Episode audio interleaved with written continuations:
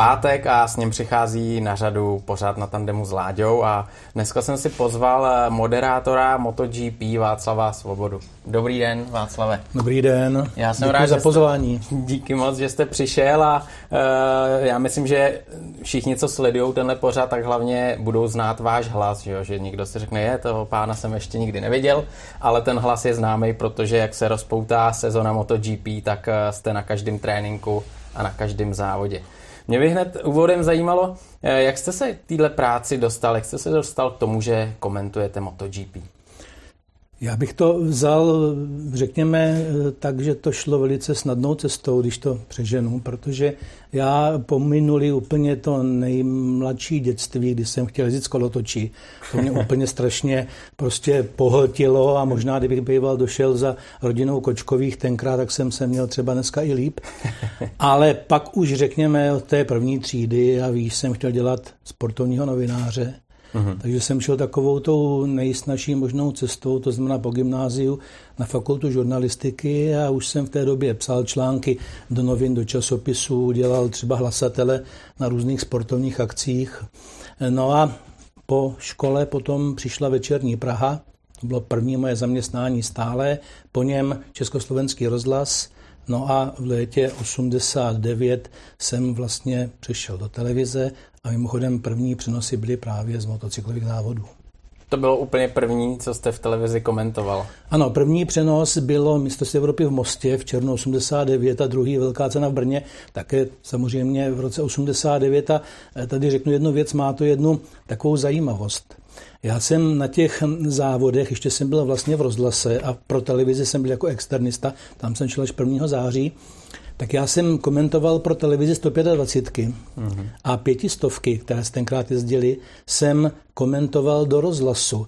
A co je zajímavé, že oboje vlastně pod jedným jménem, takže to si myslím, že už se jako nikdy nikomu nepodaří. No to je, to je hodně zajímavý. 125, jak to tenkrát vypadalo, že jo? Protože ta technika byla úplně jiná, ten přehled komentátora určitě taky jiný než dneska. Tak eh, vypadalo to především jinak v tom, že nebyl internet. A vemte si, že teď přijeli závodníci eh, v tom 89. roce na mistrovství Evropy, kde je člověk zase tak moc neznal. To znamená, bylo potřeba celou sobotu chodit kolem tratí a fakt si nasledovat kombinézy motorky, aby prostě potom eh, nějak ta identifikace byla možná, protože jsme je viděli opravdu jednou do roka. To samé platilo velké ceně. Eh, no a samozřejmě ty informace se získávaly velice špatně, protože tady bylo pár článků ve světě motoru, ale jak se o silničním sportu psalo strašně málo.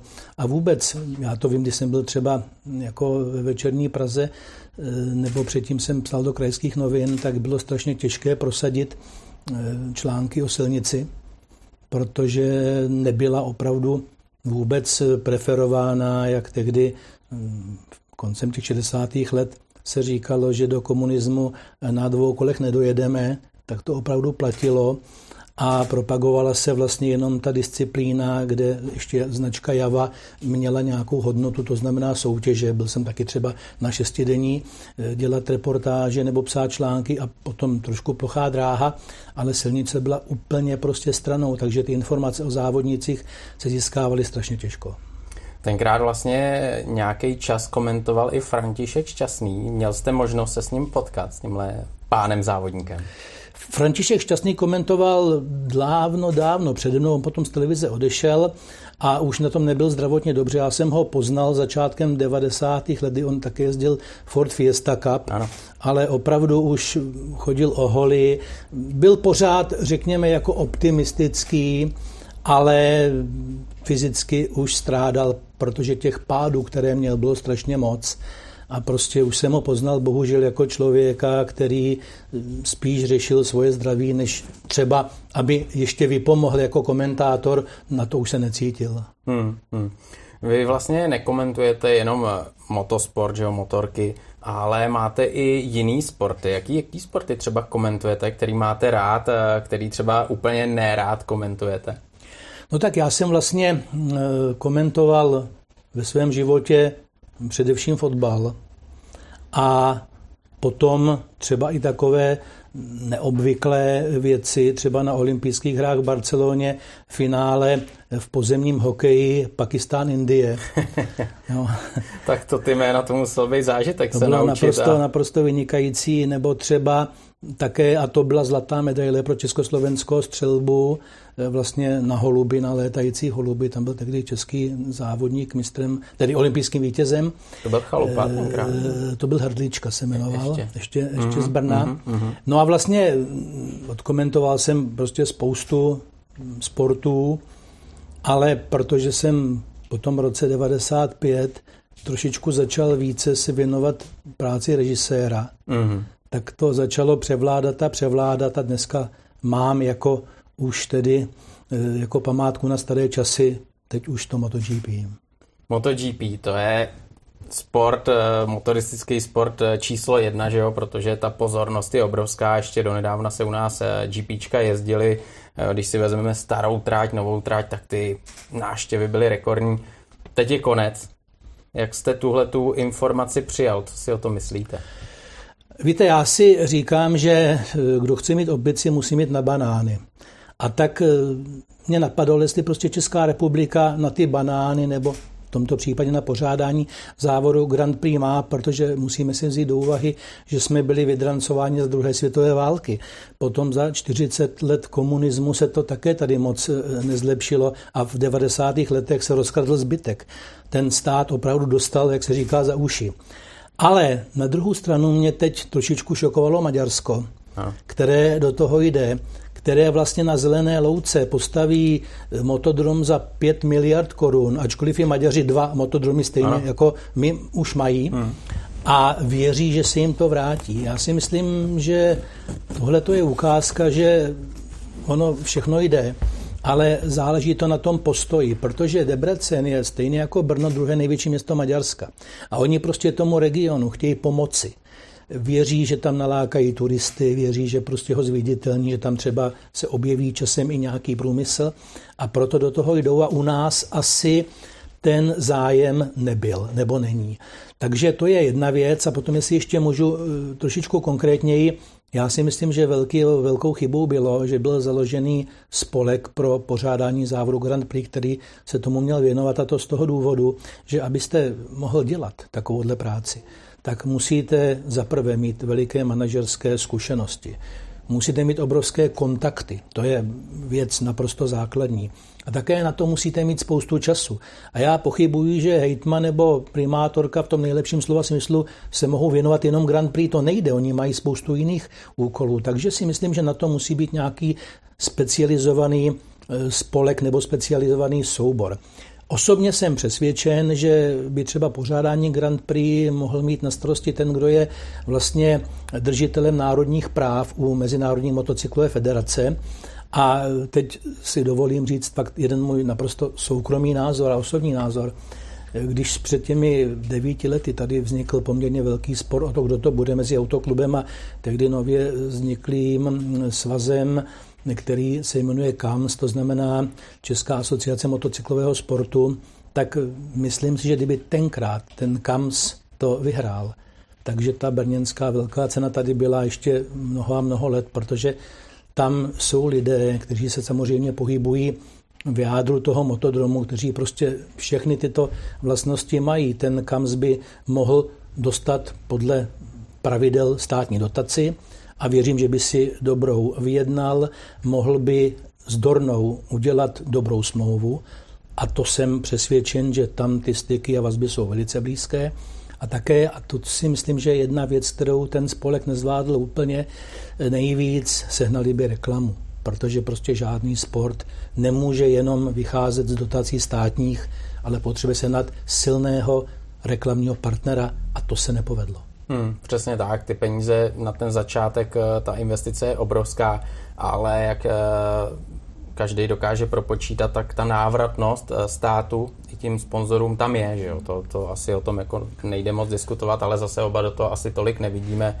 Ale... Víte, já jsem v minulosti taky vypracoval spoustu studií, které se týkaly třeba marketingu ve fotbale. Vypadaly strašně krásně, ale bohužel ta realita potom tak krásná nebyla, to je potřeba říct. Já si myslím, že určitá návratnost, řekněme stoprocentní, je v prodeji dálničních známek, je to v daní z pohoných hmot, což tady musí si vlastně cizinci koupit z Německa, nedojedou na svoji naftu, ale pak se debatuje o DPH, no tak to už je věc diskutabilní otázka, jak podnikatel to přizná a co odvede, to už je tak trošičku na vodě. Ale já si myslím, že ten hlavní přínos není jenom vyloženě v těch penězích na stole, ale právě v té image. To znamená, jestliže chceme mít v Praze krásný Karlův most, tak ho musíme opravovat a také nám to nic nepřináší, ale máme ho. Přesně a ta brněnská velká cena prostě byl takový ten klenot, který zkrátka k té republice patřil a třeba i lidé, kteří se fakt o to vůbec nezajímají, jim to jedno. Třeba můj kolega Ray Korantenk, moderátor televizních novin, včera říkal, toto opravdu nebude, hmm. to přece není možné. A jemu to přitom jedno, jeho to nezajímá. Ale i takovéhoto člověka to zarazilo, že prostě jsme o takovouto věc přišli. Jo, je to prestižní a je to obrovský podnik, že jo. Já třeba taky se nezajímám o dostihy a vím, že se tady jezdí velká pardubická hmm. a kdyby najednou proběhl titulek, že nebude, tak taky se zajímám, hele, a proč to není, kdo se nedohod. Je to škoda, je to velká škoda. Eh, když se teďkom obrátíme list a budeme se podívat eh, na moderování MotoGP, protože eh, každý vás slyší, ten hlas zná, tak je potřeba, abyste měl odborné znalosti a abyste o těch motorkách něco věděl. A málo kdo asi ví, že vy jste na motorkách závodil, protože jaká, jaká byla vlastně vaše cesta k tomu, abyste si sedl na motorku, abyste se svést na nějaký úplně obyčejný normální motorce jako malý kluk a jaká byla cesta k tomu, abyste sedl a vyzkoušel si závodní motorku a dokonce závodil? Cesta byla trnitá, musím říct, hned od začátku. Já jsem jako dítě byl zhruba od těch svých 12 let rozhodnutý, že budu závodit. To jsem bral jako svůj hlavní životní úkol. Super. Ale bohužel ne, že jsem neměl podporu doma. Ono je to pořád stejné. I dneska, kdo tu podporu doma nemá, je ztracený. To jo. se nezměnilo Jasně. za těch 50 let. Ale e, moji rodiče byli zásadně proti. Ale zásadně. Jako proti motorkám úplně nebo proti tak, závodění? proti motorkám, hmm. proti závodění prostě absolutně stop. Já jsem si po tajnu po brigádách našetřil nejprve na javu Mustang, pak hmm. na javu 634, 350 a pak jsem měl závodní 125. Hmm. No a když jsem ji zkoušel, tak jsem prostě plný síly a odhodlání prostě z toho vyletěl. Trefil jsem logicky nezakrytou lavičku, která tam poblíž stála, by to bylo jen takové ježdění. No a byl jsem tři měsíce e, v sádře, slezla mi kůže, mimochodem pod tou sádrou, no a tím se to provalilo. Takže doma řekli prostě buď budeš jezdit, nebo tě vyhodíme z domova. Naprosto hmm. takhle. Hmm. Já jsem byl asi srap, protože jsem chtěl dodělat školu, to jsem si prostě přál. A tak jsem si řekl, že zkrátka třeba těm motorkám pomohu jako novinář nebo nějakým jiným způsobem, tak jsem se s tím pomaličku směřoval. No ale pak jsem v 90. letech zkoušel automobily Jezdil jsem nejprve Ford Fiesta Cup, potom jsem jezdil eh, mistrovství republiky na okruhu a do vrchu, dokonce jeden závod do vrchu jsem ve třídě vyhrál a jednou jsem, byl, jednou jsem byl v Mostě třetí na, na okruhu. A také jsem jela, to byla největší šílenost, jo, pozor na to, dvě rally jako spolujezdec. Rally no, tak to věřím. To je strašný. No to jako tam bych My nevlez. jsme dojeli, mimochodem ten závodník, on se mne Vojta Štajf, pak se docela jo. stal známým závodníkem. Ano, Já jsem ano. měl první soutěž, kterou on absolvoval. My jsme dojeli do cíle já jsem okamžitě šel k benzinové pumpě. Tam jsem si koupil dvě čokolády a když jsem úplně hltal, když jsem byl s nervama úplně vyřízený. No ale prostě jel jsem ty závody do vrchu a pořád ve mně byly ty motorky, tak jsem říkal, musím to prostě ještě v životě tohleto zvládnout, tak jsem v 38 se prvně postavil na závod v Hořicích. Rovnou rouci, rovnou, no, mám takovou zajímavou věc. Ve 12 jsem tam prvně naživo viděl motocyklové závody a ve 38 jsem tam první závod jel a dojel a tak to je třetí pecka. od konce. Ale ten prapor, když tam vlaje ten hmm. šachovnicový, hmm. to je nádhera. Hmm. A teďka si vemte, že jdete to kolo a jste vzadu a ti lidé vám mávají. Hmm. To, to byl zážitek obrovský, no tak jsem se do toho pustil, no já říkám, já jsem v životě dělal všechno, ale nic pořádně, platí to i o těchto těch mých závodech na motorce Ale třeba zase musím uznat, že v těch veteránských kategoriích jako to zase těch pohárů mám docela dost. Veteránský, takže nějaký mašiny, který jezdili dřív, máte, máte doma, nebo jste na nich eh, se nějak s ním dostal? Hmm. Já mám asi 60 motorek. Hezky. Ale eh, je pravda, že eh, ty veteránské kategorie bylo pro mě příjemné ježdění, především na Hondě 250, asi roku 74, to bylo pěkné, protože ta motorka zaprvé nejela až tak rychle, mm-hmm. ale byla i lehká na ovládání, tak to byla taková moje nejzlatější motorka. No ale samozřejmě pak jsem zkoušel i e, moderní stroje, 125 e, SP, tam mi říkali vždycky, teď ty se svou váhou jedeš, jako kdybys měl dva pytle na zádech ještě, tak to tak bylo. Jel jsem jednou hořice i s klasickým GPčkem 125, no a pak jsem zkoušel Supermono a Ducati 749 a 998, takže to jsou vlastně ty novodobé závody. Takže hlavně ty přírodní okruhy a do toho občas nějaký trénink nebo závod na okruhu klasickým. Přesně tak, hlavně road racing, tehdy se ještě jezdil letiště, které mi teda vyloženě jako vyhovovali, protože tam, když nezastavíte, jdete ještě kilometr dál, tam se otočíte v klidu a nic se nestane. No a samozřejmě most Brno, Hungaroring, eh, jsem jezdil Pannonia Ring, Hockenheim, Nürburgring, Orchesleben, takže těch motodromů jsem taky docela dozvládnul. Ty přírodní okruhy, to se říká, že to je droga, že to je droga, že jednak je tam ne strach, ale velký respekt tomu, ale když potom, jak jste říkal, mávne ten prapor, hmm. tak ta euforie, ten zážitek je obrovský a, a člověk chce zase. Je to tak, je to droga, je to v člověku? No tak já si myslím, že tam je jedna důležitá věc, že je tam početné publikum a mhm. to publikum máte pomalu na podání ruky. Motodrom je samozřejmě paráda, ale buďme upřímní na české závody a nebo i ty závody, které byly v Maďarsku a podobně, přijde pár nadšenců nebo známý závodníků, ale jinak jsou tribuny prázdné. Až na jednu věc, kterou jsem zažil, to musím říct, v roce 2006 Eh, se jel v Brně při superbajkách závod eh, pro české jezdce. Vložený závod mezi vlastně superbike, supersport, vložený závod a superbike. Takže to byl velký zážitek, protože tam samozřejmě lidé, lidé byli. No a já jsem tam byl sám a teď jsem vyndával motorku z auta, tak jsem tam s tou Ducati trošku zápolil. Samozřejmě měl jsem to nějaké grify, ale nebylo to úplně jednoduché a teď tam jel eh, velice slavný závodník Haga je, na kole. A teď mě viděl, zastavil a začal mi s tou motorkou pomáhat. Fakt, jo. Takže no, tak to, to je taková moje vzpomínka na tuhle hvězdu. A zároveň se tam objevil Alex Baros a když viděl toho Hagu, tak hned stojánek a pomáhal mi, takže to jsem si uvědomil, jak ten svět motocyklový je prostě, řekněme, takový příjemný. To je No ale jinak samozřejmě, jak jste říkal, ten road racing nebo ty závody na přírodních tatích mají to kouzlo právě té atmosféry, eh, toho diváctva, které tam je velice početné, to vidíme pořád. No a i ta atmosféra v tom depu a všechno má to své kouzlo a já jsem jako divák nebo jako kluk tím byl odchovaný, takže těžko proti tomu něco mohu říct. No.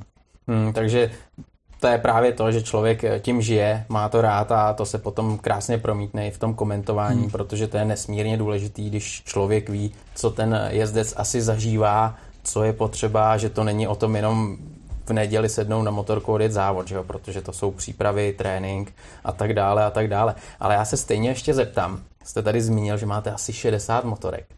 Jsou to motorky vyloženě jako takhle závodní, silniční, nebo, nebo je to všechno možné, co máte rád, co se vám třeba naskytlo eh, koupit? Většina těch motorek je silničních závodních, mám pár plochodrážních eh, motorek, jsou to většinou teda veteráni samozřejmě, nebo z 90%.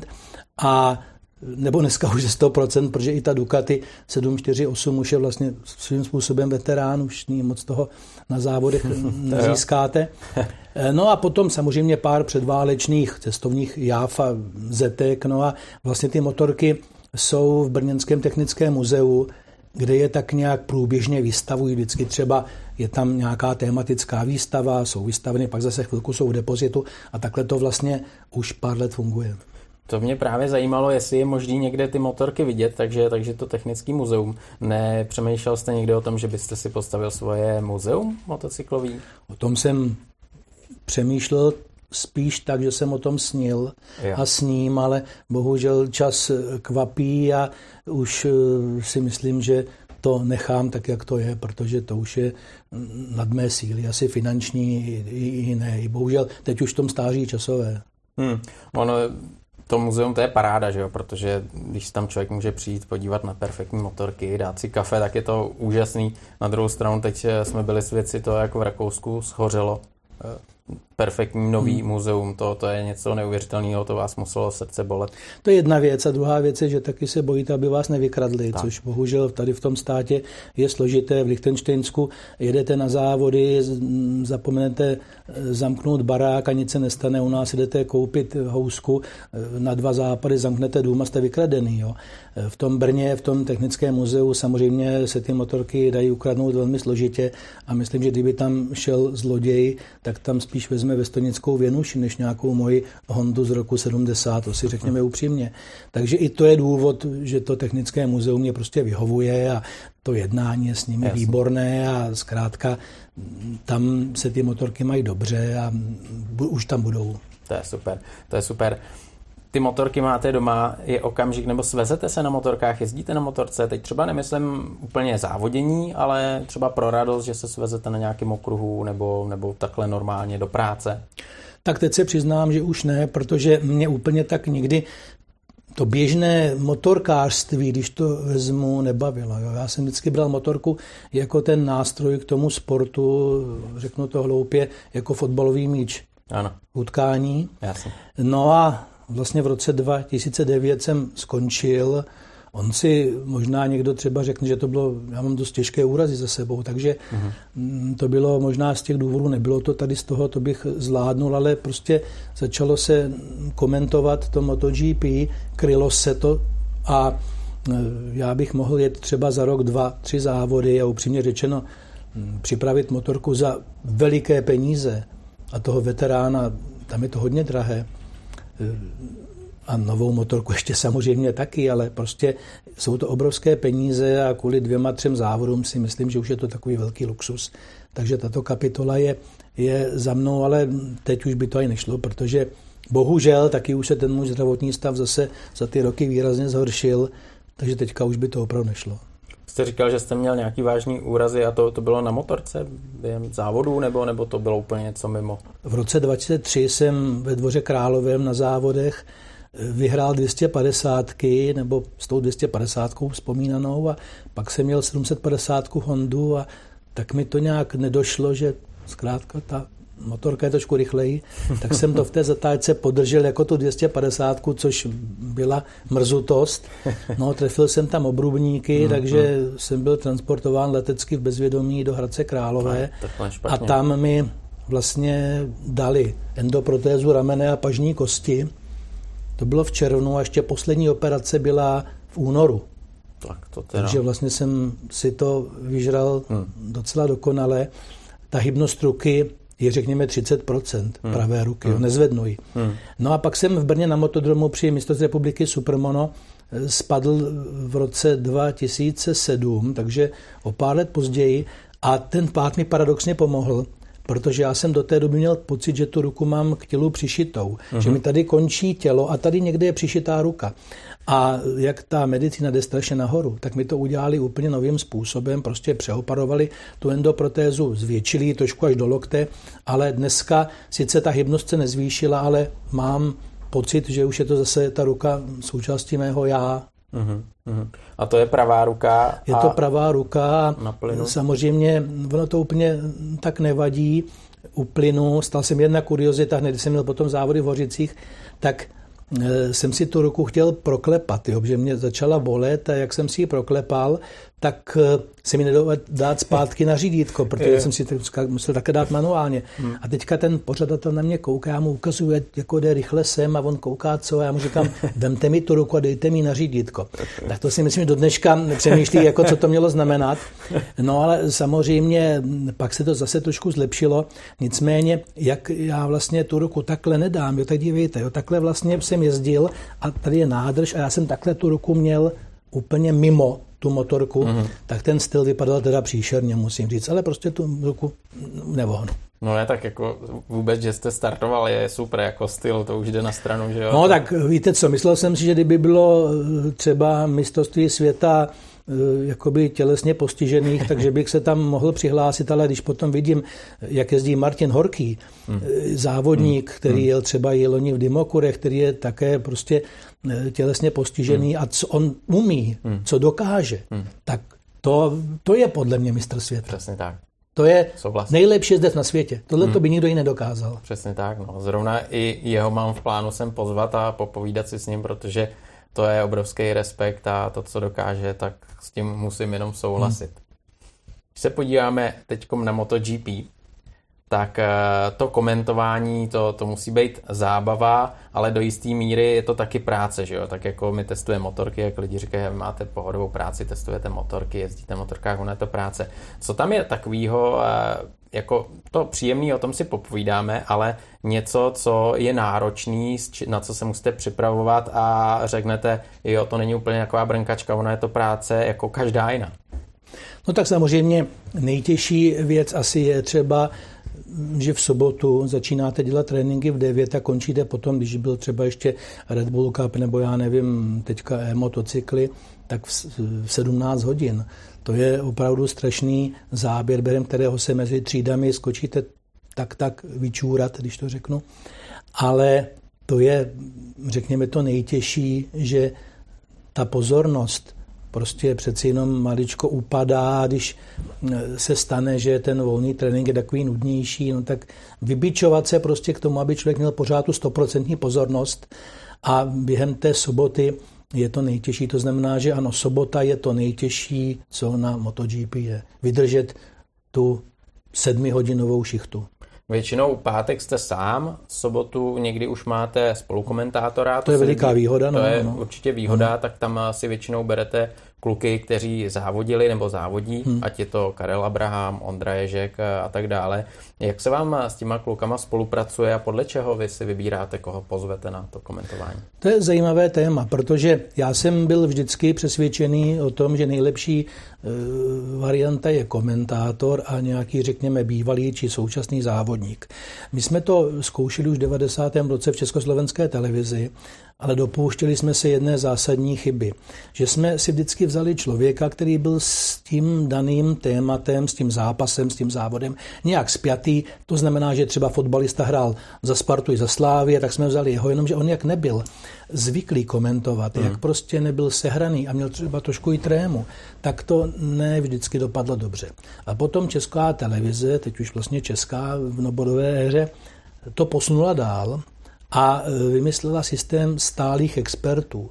To znamená, že mají vlastně kruh lidí, kteří se neustále točí a hlavně i s tím komentátorem se zžijí a už nejsou jenom náhodní hosté, ale stávají se vlastně také komentátory hmm, a lepší se závod od závodu. Takže jsme na to také najeli, takže jsme vlastně převzali to, co jinde se vyzkoušelo v tom nejlepším slova smyslu. První byl Ondra Ježek, Karel Abraham samozřejmě s námi komentoval, i když třeba byl zraněný a ještě jezdil no. MotoGP, ale e, také se tomu věnuje. Máme Michala Šemberu, což je dlouholetý závodník, chytrý kluk, on umí jednat s lidmi, protože mají firmu, takže on musí se pohybovat tady v tomto prostředí. A Karla Haniku samozřejmě také rádi bereme, ale u něj je problém, Naštěstí musím říct, je problém, že pořád ještě jezdí, že mm. pořád má dost svých aktivit. Yep. To by bylo špatné, kdyby on jenom komentoval. Ten tak. má ještě hodně před sebou. Takže ten také samozřejmě je v našem týmu, ale vycházíme mu stříc, říkáme, Karle, vyber si, tady můžeš, tady nemůžeš, protože on třeba může dvakrát do roka. Jasně. Těch jeho aktivit je opravdu hodně. No a e, já si myslím, že to komentování ve dvou je svým způsobem, jak jste říkal, příjemnější, ale v jedné věci těžší. Ti lidé si musí sednout. Vemte si, eh, kolik bylo, řekněme, slavných dvojic v našem showbiznisu. Přesně tak. Čína je Voskovcem Verichem kdysi a pak Boudalová Dvořák, Šimek ano. Sobota, Šimek e, Grossman a to bych takhle mohl ano. jmenovat spoustu. E, nechci se k ním samozřejmě přirovnávat, ale chci říct, že ti lidé si museli lidsky sednout a tak nějak si ty role rozdělit, ne, nežárlit na sebe a být jako jeden tým. A je to divné, že já jsem vlastně v generaci starší než eh, tyhle ti kluci, já jsem třeba starší než pan Abraham, který je otcem Karla a sedli jsme si, nebo aspoň za mě, já nevím, třeba vám řeknou něco jiného vůči mě, ale prostě myslím, že ta atmosféra je strašně dobrá, dělá se nám to moc hezky, já se ním trošku ožil, musím říct, vždycky se oni dohodnou, to není problém, i mezi nimi není žádná řevnivost, řeknou si, Teď třeba Ondra udělá první, Katar, pak Karel udělá druhý, eh, Portugalsko Michal Šembera. Takhle to funguje a opravdu já jsem strašně nadšený, že takhle tyhle ty kluci sem jezdí a chtěl bych jenom říci, že to není tak, že by se tím dali živit. No jasně. Jo, to jsou opravdu peníze, které oni za to mají tak jako by na benzín a hmm. k McDonaldu. Hmm, hmm. Jo, tak je to důležité, že ty kluky to musí bavit, že jo, a že jdou za zábavou a využijou hlavně to, co umějí, to, co znají, protože já třeba z té druhé strany jako diváka, eh, pro mě je to velký přínos, protože člověk tam dozví spoustu takových těch zákulisních věcí, spoustu věcí o technice, kterou eh, třeba ten eh, komentátor zná, ale nemusí vědět, že ho z té praxe tolik. U vás je to, vy jste hmm. závodil, takže máte Ale víte, on, on ještě o jednu věc, jo, že ti lidé, jim to mnohem víc věří a je to logické. Tak, Když třeba, já nevím, Marquez eh, se střetne s Morbideliem a je to chyba Markéze, já to řeknu, ale když to řekne ten Ondra Ježek, tak mu to správně a logicky oni věří víc, protože on v tom sportu se dostal na nějaký vrchol a ten jeho názor je samozřejmě, řekněme, takový relevantnější. Nakonec, když si vezmete v novinách, taky se ptají eh, názoru fotbalistů, trenérů, je to pořád dokola. Prostě když někdo v tom sportu něco dokázal, tak jeho hlas má větší hodnotu a proto je dobře, že to takhle je. Ten komentátor je takový, řekněme, kdo eh, to celé provází, říká nějaké věci, on také ten spolukomentátor by, a oni to přiznávají, ani by to neutáhli hmm. celou dobu jo. sami. To taky na to musíte mít nějakou zkušenost no, a zase něco to dá. Takže oni prostě jsou s tím také takto smíření a nadšení a je ta kombinace ideální. Tam musí být taková nějaká nestranost, že jo, každý má nějakého svého favorita, každý je někoho fanoušek, nestranost tam musí být, že jo? protože když se komentuje fotbal, hokej, tak hmm. Eh, třeba ty klubové eh, soutěže jsou těžký v tom, že ta nestranost se musí nějakým způsobem tam objevit, ale když hraje národní tým, tak je to jednodušší. No ale stejně, když, když třeba jste tady nastínil nějaký ty kontakty, nějaký ty karamboly, tak když jste třeba tenkrát viděl eh, Marquez Rossi, jak to tam lítalo, jak eh, se srazili, Marquez spadl, vzpomínáte na to určitě a určitě jste měl nějaký svůj názor, dokážete třeba nějaký svůj názor tady poslat na, na, v tom vysílání, jak to vidíte? No tak to vidím to v tom, že samozřejmě Marquez je talent, který se rodí jednou, tak Rossi, kdy se narodil, tak řekněme jednou za 30 let, ale e, ta jeho jízda je agresivní a i když já mám třeba Markéze rád, protože e, jsem vlastně byl komentátorský u těch začátků, kdy on ve 125 se teprve e, začal maličko zvýšovat tu svoji výkonnost a prosazovat se, takže jsem vlastně tu kariéru jako komentátor mapoval, tak samozřejmě vím, že ta jeho jízda mnohdy byla na hranici, no taky se mu to bohužel teď vymstilo. Hmm, hmm, hmm. A k tomu incidentu tenkrát, jak to bylo, tak to prostě vyplynulo, že jo, to jsou závody, jsou to nervy, ano. jsou to emoce, to k tomu patří a, a ty kluci spolu závodí, jsou to rivalové, že jo, není to žádný, že se potkají tamhle v provozu jako dva řidiči, ale jsou to závodníci a závodí. To jste řekl víceméně za mě, protože nejsou to taneční, ano. kde se ukláníme, je to kontaktní sport, tvrdý kontaktní sport a samozřejmě i kdyby, já nevím, ten moment byl takový, že je to hodně drsné, tak to asi potom bude nějaké roky ještě převažovat mezi nimi, ale vemte, že z pravidla po nějaké době se oni zase poplácají nebo podají si ruku, čili počítají s tím. To znamená, tenhle ten konflikt Markéze s Rosim byl jeden z těch, kde ty následky vztahové se ještě chviličku eh, jakoby dál dostávaly na veřejnost a bylo to také možná tím, že někdo si troufl na slavného Rosyho, to také tam hraje samozřejmě nějakou roli, ale myslím si, že zase se na to zapomnělo a že mezi nimi už to ani nehraje nějakou roli. Ono kolikrát i ty média kolem udělají takový humbuk, že u těch dvou jezdců to třeba ani tak není, že jo, ale ty média to je obrovská senzace a, a to potřebují a třeba i rozmíchají mezi nimi něco, že jo. To je ono, že média potřebují se prodávat ano. a samozřejmě, když bude článek že Rosy s Markézem bojovali, ale pak se objali, tak to nikoho nezajímá, než když se tam do toho bude dloubat a že prostě si nadávali a říkali nějaké výrazy, tak to samozřejmě lidé si pak kupují víc. To je odraz ne naší společnosti, ale celosvětové společnosti. Hmm. To MotoGP zrychluje, že jo, ty motorky mají čím dál jako lepší jízdní vlastnosti, pneumatiky jsou někde jinde, že jo, dneska jezdí po loktech a podobně a, a dochází tam právě k různým kontaktům a potom ta Dorna nebo že jo, ten ředitel závodu to musí nějakým způsobem řešit a dost často tam probíhá, že ten dostal penalizaci, ten nedostal, eh, ten měl dostat, ten neměl dostat. Eh, jak vy se na tohle to díváte? Je to asi těžký, že jo, pro ně? No tak je to samozřejmě věc složitá, nechtěl bych to rozhodovat, protože hmm. někdy se jedná opravdu o e, tisíciny, vteřiny nebo milimetry. Ale je fakt, že tohleto rozhodování u zeleného stolu mě úplně moc nesedí. Hmm. Musím se přiznat, že mi třeba vadí, když už ten závodník si jde na stupně vítězů a pak říkají, ty nechoď nikam a půjde no. tam jiný. Ale teďka bylo lyžování na 50 kilometrů, místo si se ta vlastně taky se to tam stalo, je to napříč jinými sporty. No. Ale myslím si, že takové ty penalizace za to přejíždění těch obrubníků hmm. a takhle jsou někdy docela přísné. No, ono je otázka. No. Kdyby tam byla tráva, tak oni tam nevědou, ale zase by přibyly pády. Tak. Takže je to věc doby, ale říkám, nejsem příznivcem jakýkoliv rozhodování zeleného stolu a radši bych bral i třeba s nějakým malým prohřeškem, aby to bylo tak, jak se to na té závodní dráze událo. Prostě co se doma uvaří, to se doma hmm, sní a hotovo tak. a takhle to má být. Když komentujete MotoGP, tak eh, třeba někdo si říká, eh, hele, teď se tam něco stalo, oni to neviděli, vůbec to neřekli. Ono to je těžký. Eh, co všechno máte ale k dispozici, když, když sedíte ve studiu, protože vy nejste na té trati, dřív to tak třeba i bylo, že, jo? že se lítalo po tratích. Tak co máte k dispozici, abyste měl přehled o tom závodu a o časech, ale i o tom chvostu, který třeba v záběrech není.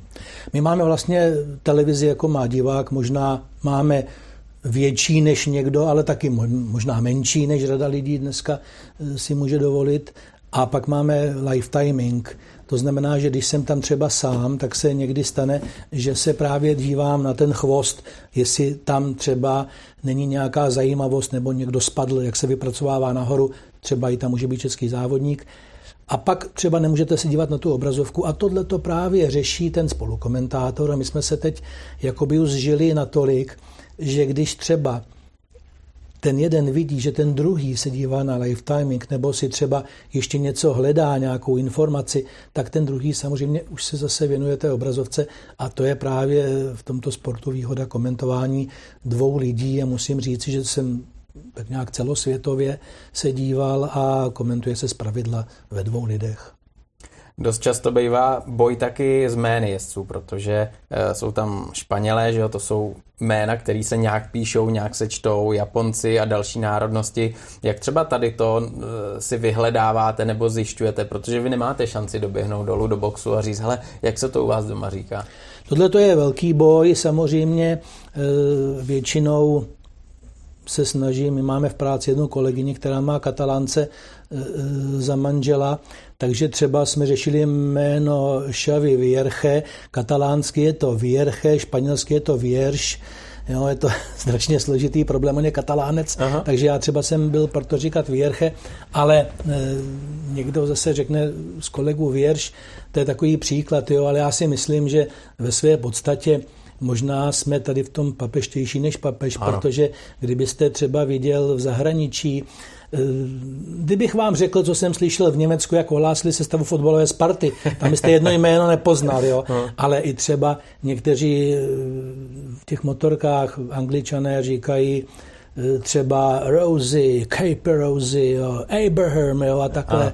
Prostě no. berme to tak, no, že víme, o koho jde a Nějak to prostě řekne. Jo, já si vzpomínám třeba Ruben Ksaus, Ruben Schaus, že jo? Přesně tak. Aleš Krivie a, no. a podobně, že jo, to se strašně řešilo. Přitom za mě taky je to úplně zbytečný, protože víme, že jo, víme tak, a když člověk neřekne úplnou kravinu, tak čertovém jde o ty závody. Když neřeknu, já nevím, eh, místo Valentino Rossi Andrej Babiš, tak si myslím, že je to akceptovatelné. No, tak to jo, to každopádně. My jsme se bavili o té nestranosti, když komentujete, ale stejně komentujete, jedou tam český kluci a kolikrát jedou obednu, že jo? ať to byl Karel Abraham ve Valencii, kdy, kdy udělal první místo, byla senzace, ať to byl Lukáš Pešek, který vyhrál, ať to byl eh, třeba, nevím, No prostě Filip Salat, že jo, bojoval, nebo Kuba Kornfein, no všichni makali, jeli obednu. Jak se tohle komentuje? To, to musí být nervy, to musí být emoce a to je potom na studenou sprchu asi. Já si myslím, že ta nestranost tady bohužel musí trošku pryč, protože třeba Italové ti vůbec neřeší nějakou nestranost, prostě pro ně italský závodník a všichni ostatní jsou špatní a hmm. takhle. Mm. Ale je pravda, že ten závod Karla Abrahama ve Valencii byl pro mě obrovský zážitek to ještě dneska se mi o tom špatně mluví, protože to bylo šílené. Tam byl jeden závodník okolo zpátky a já jsem eh, tam řekl, tenkrát si to pamatuju, a jde stranou, a jde stranou, se nic nestane, protože vím, co ten závodník okolo hmm. zpátky může provést, no. protože já jsem byl často okolo zpátky, takže přesně vím, jak to chodí ale to byl asi zážitek číslo jedna, skvělý byl Jakub Konfejl v Brně, kdy vyhrál kvalifikaci, pak měl bednu, ona ta bedna v tom Brně vždycky je trošku jiná než někde jinde. Kuba jich měl víc, ale tady ta brněnská byla taková ta top, jo. E, takže to jsou samozřejmě nejlepší zážitky, když ten český závodník tam někde je, když Filip Salač tam ťuká na tu bednu, jel tam pár závodů, kdy opravdu byl v té špičce, tak samozřejmě to vás nabudí a to je, to je krásné.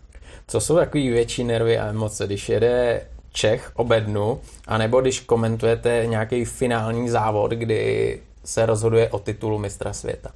Pro mě vždycky to bude ten Čech. Jo, kdyby třeba se jelo titul mistra světa v MotoGP, tak asi by mě víc dostal ten celač, kdyby bojoval třetí, čtvrté místo, jestli tam bude nebo nebude. Prostě ten Čech je pro mě trošku víc, no a pak samozřejmě to MotoGP a ten boj titul mistra světa, kde se obávám, že už někdy v životě žádný Čech nebude jezdit do mistra světa. Bůh ví, jestli někdy vůbec MotoGP pojede, tak to je taky samozřejmě krásné, ale já trošičku beru víc ty Čechy, protože ze všemi se tak nějak znám a třeba u toho Filipa Salače s tatínkem jsem ještě jezdil s jeho starším bráchou, jsme jezdili z Péčka, strašně příjemný kluk, inteligentní, bohužel musel skončit kvůli těžkému úrazu. Ta rodina to dala strašně moc, těch Salačových. To je maximum, co vložili do motorek a proto to tak nějak prožívám s nimi. Hmm. Teď, když vidíte, začínají testy, MotoGP začalo testovat eh, v Kataru, jsou tam noví jezdci, kteří přestoupili. Eh, jak se těšíte na novou sezonu, na komentování a hlavně na ty závody, až se zase začne něco dít? Já se těším hlavně z toho důvodu, že ten loňský rok, byť byl zvláštní, když ten systém dvojzávodu se celkem povedl, ale ta třída MotoGP byla, byla fantastická. Mnoho vítězů, vyrovnanost, nečekaný mistr světa, no. kdo by Míra vůbec typoval, tak věřím, že to bude pokračovat, takže samozřejmě to je pro mě eh, taková velká neznámá jako pro všechny, no a samozřejmě Musím se přiznat, že teď třeba nejvíc v těch testech pokukuji, kde je třeba Luka Marini, protože to je takový ten případ, že někdo říká, a on hodně líto říká, on tam nemá co dělat, je tam protekčně, protože má bráchu Valentina. On teď bude pod tlakem, musí to no. prostě ukázat. To je podobně jako Alex Marquez, Přesně tak. který také neustále se tohle to říkalo a on pak jel závody fantastickým no, způsobem měl bednu, kdo to čekal. Hmm. Takže teď jsem se díval na toho Mariniho a teď vlastně v tom posledním testu měl lepší časy než Valentino, tak to je taky, myslím si, pro mě zajímavá věc, ale sleduju to, i když zase si říkám, byť to bude na stejné trati ten závod, ještě testy jsou jedna věc, ale pak ten pátek nám až naznačí, ten závodní pátek. No ono kolikrát je zajímavý, že jedou dva víkendy na stejné trati a ty výsledky nejsou ani trošku podobné. Jsou úplně z nohama. To mě taky překvapilo. To je neuvěřitelné. To by jako nikdo jako si skoro nemyslel, hmm. kolikrát v Superbajcích to takhle nebylo, že jo? když jeli závod dokonce i v jeden den a potom sobota, neděle. Ale v tom MotoGP je to neuvěřitelný. Eh, čemu to třeba přisuzujete? Té technice, že dokážou tu motorku připravit na ten další víkend jinak, anebo je to tam tak strašně vyrovnaný, že ty rozdíly jsou tak maličký mezi těmi jezdcema, že rozhoduje každý, jak se řekne, prd. Vyrovnané je to určitě to mimořádně, letos by to také tak mělo být, ale pak si říkám, že třeba když někomu ten závod nevíde, tak na té stejné trati on ví, kde třeba udělal chyby, o to více nabudí, namotivuje, doladí tam nějaké věci, které nefungovaly, takže se může stát konkurenceschopným, protože právě to, že se mu to nepovedlo, tak mu ukáže cestu, jak se vylepšit. E, to je jedna věc, ale samozřejmě e, jsem rád, že je pryč doba, kdy nejenom tam nebylo moc jezdců, ale mohl být vítězem někdo na tovární motorce. Dneska je to všechno jinak. Aleš Spargaro, teď Saprilí eh, de facto udělali jenom nějaké změny na podvozku, aerodynamika, trošku to odlehčili, motory musí být stejné, protože vzhledem k tomu koronaviru se nemohl vyvíjet motor pro letošní rok úplně nový, tak znova časy v tréninku nebo v testování výborné. Bradl mě překvapil, tak. i když měl trošku výhodu, že už třeba jezdil víc, ale také je to veliká senzace. Takže bychom se zase měli na co těšit a hlavně si přeju, aby tam nikdo, jak se říká, na tom konci nevozil tu lucerničku, aby tam nikdo nebyl jako stálý poslední hmm. jezdec a aby se to míchalo vlastně i o to 15. místo, ten bod. No, když se podíváme na tu minulou sezonu, tak eh, kdo by řekl, že vyhraje titul mistra světa Mir, jak jste řekl, eh, kdo by řekl, že vyhraje KTM a ne jednou, hmm. to, je, to je neuvěřitelný, že opravdu ta Suzuki jde nahoru, KTM jde nahoru. Naopak třeba Honda, tovární Honda zůstala trošku za očekáváním, už kvůli tomu, že třeba tam nebyl Mark Marquez, že jo. A pro mě třeba bylo zklamání uh, Yamaha. Jo, jako jeli dobře, ale třeba Vinales, nebylo to ono. Jak vy jste to třeba vnímal eh, tu loňskou sezonu, co se týče těchto továrních týmů a těch men, který tam byly opravdu ty jména, který měli bojovat o titul? No tak pro mě samozřejmě asi největším zklamáním byla Ducati, tovární, hmm. která trošičku bojovala sama ze sebou a myslím, že jí ani neprospěly nějaké takové ty vnitřní problémy vztahové mezi Doviciozem a vedením, jak se pak ukázalo. Víte, já si myslím, že je velmi nešťastné, že se strašně brzy odtajňují a řeší přestupy na další rok, protože Doviciozo měl před sebou polovinu sezóny a vlastně věděl, že už u Ducati nebude pokračovat. Mm. A to si myslím, že byl u těle těch továren docela velký problém, protože Rossi také věděl, že odchází jinam a na to trošičku oni dopláceli. Marquez, mladší Marquez, myslím, také, myslím si, musel být strašně frustrovaný tím, že ještě nezačala sezóna, oni už mu řekli, ještě si nejel, ale za rok už jdeš e, do týmu LCR, už nebudeš jezdit továrnu. No. A myslím si, že tady ty věci prostě psychicky trošku těm jezdcům nepomohly, ale naopak v těch dalších týmech, kde třeba u té KTMky, oni věděli, že s těmito jezdci chtějí pokračovat. Já vím, Spargaro přijal nabídku, to nemohl odmítnout, ale hmm. Třeba Lekuona, o kterém jsem si říkal, že bude ten poslední a taky jsem říkal, proboha, proč ho tam berou, tak jel nakonec velmi dobře, hmm. protože zkrátka věděl, že ta KTM mu věří, že tam má nějakou perspektivu a že ho nevyhodí, když by třeba něco pokazil a to je taky důležitá věc. Jo, ona jedna věc je že ho něco obhájit nebo dokázat, když je člověk pod tlakem a něco se od něj očekává. Druhá věc je překvapit. Že? Tam hmm. je to určitě jednodušší. Myslím si, že i ten Mir to letos nebude mít zadarmo, že, že to bude mít náročný. Ale stejně, já vím, že občas si tam typujete eh, při MotoGP a říkáte si, kdo vyhraje závod a já se zeptám, kdo si myslíte, že letos bude mistrem světa? No, já si myslím, že letos bude mistrem světa Quartararo. Já jsem si to myslel po tom obrovském úvodu sezóny v loňském roce. Pak samozřejmě trošku přišla krize, ale on bude mít vlastně jeden z těch tří motocyklů Yamaha na té nejlepší úrovni Morbidelli má, řekněme, ten model 20, ale on to zase není tak velký rozdíl, ten motor jsme si vysvětlili. Ale myslím, že ten Quartararo bude teď už po těch chybách zase poučenější. A je to můj typ, prostě Quartararo, že by byl mistrem světa. Já bych mu to přál, je to sympatický kluk, který také tam vlastně od začátku byl a určitě v době, kdy se říkalo, že je veliký talent a on dostal výjimku, vlastně, že mohl jet ještě mm, místo světa, než měl věk, hmm. splněný věkový limit, tak že si také prožil takovou trošku tu krizi, kdy najednou z toho talentu padal, padal, ale ukázalo se, že zkrátka potřebuje tím, jak vyrostl větší motorku a tak bych mu přál, aby zase se dostal do té role, ano, já jsem velký talent a dokážu to. Letos vlastně bude rok, kdy tam pravděpodobně budeme mít jenom jednoho Čecha, eh, GP, Grand Prix celý. Je to, je to škoda, co se dá dělat, budeme doufat, že se to zlepší v budoucnu. Nevěřím tomu stejně jako vy, že to bude v MotoGP, budeme rádi, když vůbec Moto2. Eh, jak vidíte cestu Filipa? No, nevážili jsme si doby, kdy tam byli tři jezdci, to je potřeba říct. Hmm. Dokonce třeba, ano. to mě trošku mrzí, že někteří lidé třeba říkají, že neustále jako obhajuji Filipa Salače, i když třeba udělal chyby, ale já ho obhajuju, protože to je mladý kluk a přeci ho nebudu nějak srážet, teď je to náš závodník. Jo, nebudu ho srážet psychicky, aby věděl, o tobě říkali v televizi, že děláš chyby, asi slabý. No, pak mu musíme psychicky pomoct, protože dneska je to jediný závodník a uvidíme taky, jestli vůbec tam nějaký další bude. Takže já si myslím, že Filip si spoustu věcí musí srovnat sám v sobě. On byl pořád jakoby pod dohledem rodiny a najednou se dostává do světa jako mladý kluk sám a objevují se různé možnosti a samozřejmě i různá popularita.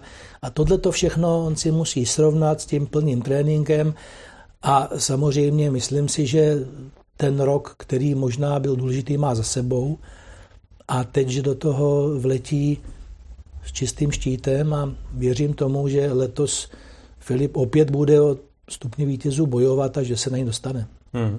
A já taky doufám, já taky doufám, že budeme mít trošku jako možnost zase fandit u televize a překousnout dálkový ovládání a podobně. A ještě, ještě se stejně zeptám, co se týče celkového motosportu závěrem. Když byste byl kouzelník, a mohl jednu věc vykouzlit a splnit, eh, co byste si přál, aby se tady u nás změnilo, zlepšilo, zhoršilo? No tak já bych si přál, aby se opět trošičku zvýšil zájem diváků. Víte, musíme si to přiznat, že to teď není úplně ideální. Já jsem jako kluk zažil dobu, kdy v 69. roce jel byl Ivy s Javou o titul mistra světa a na ten nešťastný Saxening, kde pak tragicky zahynul, hmm. tenkrát tady z Prahy a to jsem fakt viděl, jelo na Chomutov jedno auto za druhým s vlajkama, prostě spousta fanoušků. To dnes tak není, my to vidíme, že i ta sledovanost není bůh ví jaká, to si řekněme upřímně, eh, těch závodů. A tohle to bych rád nějakým způsobem jako kouzelník zvýšil. To víte, že to Brno nám tomu nepomohlo, protože Brno bylo tím středobodem toho roku a ten, kdo do toho Brna se chystal, tak se díval od začátku, jak se to vyvíjí, na co se má těšit a kdo tam byl, tak říkal, no to už se dodívám, jak to vlastně dopadne celá ta sezóna. To nám bude chybět hodně a toho se obávám, aby to nemělo samozřejmě negativnější význam, než si myslím a no, do budoucna to asi určitý negativní význam mít bude. No a jinak bych, eh, když budu úplně konkrétní, si přál, aby pokračovalo vysílání, protože e, nám letos skončí smlouva. Aha. To znamená, že využíváme po dvou letech obční právo a teď se bude jednat vlastně o nové smlouvě. Takže ano, jako hlavní budu-li motocyklový kouzelník si přeju, aby se i nadále motorky v České republice vysílaly. Hmm. To znamená od pátku, od těch volných tréninků až do nedělního závodu. Teď jste mi ještě nahrál na smeč, eh, protože se vyjednává o to prodloužení. Jak je to náročný vyjednávání, jak je to třeba finančně náročný, jaký všechny podmínky se musí splnit, protože to není úplně sranda tohleto. Ano, tak eh, musíme vzít do úvahy jednu věc, že za prvé rozhoduje to, kolik bude zájemců o to vysílat tento produkt. Nevíme zatím v této chvíli, která jiná televize má o to zájem, případně třeba nějaká agentura, která se zajímá tím přeprodejem potom televizních práv. No a druhá věc je ta cena. Cena sportovních televizních práv neskutečně vzrůstá. Já neznám teď, jaká bude přesně cena, ale myslím si, že mohu říci a moc se nespletu, že to bude za ten vlastně rok v desítkách milionů korun, uh-huh. ale na druhou stranu třeba Evropská liga nebo Liga mistrů v Kopané, tak tam se jedná o stovky milionů uh-huh. korun. To je se taky potřeba říct.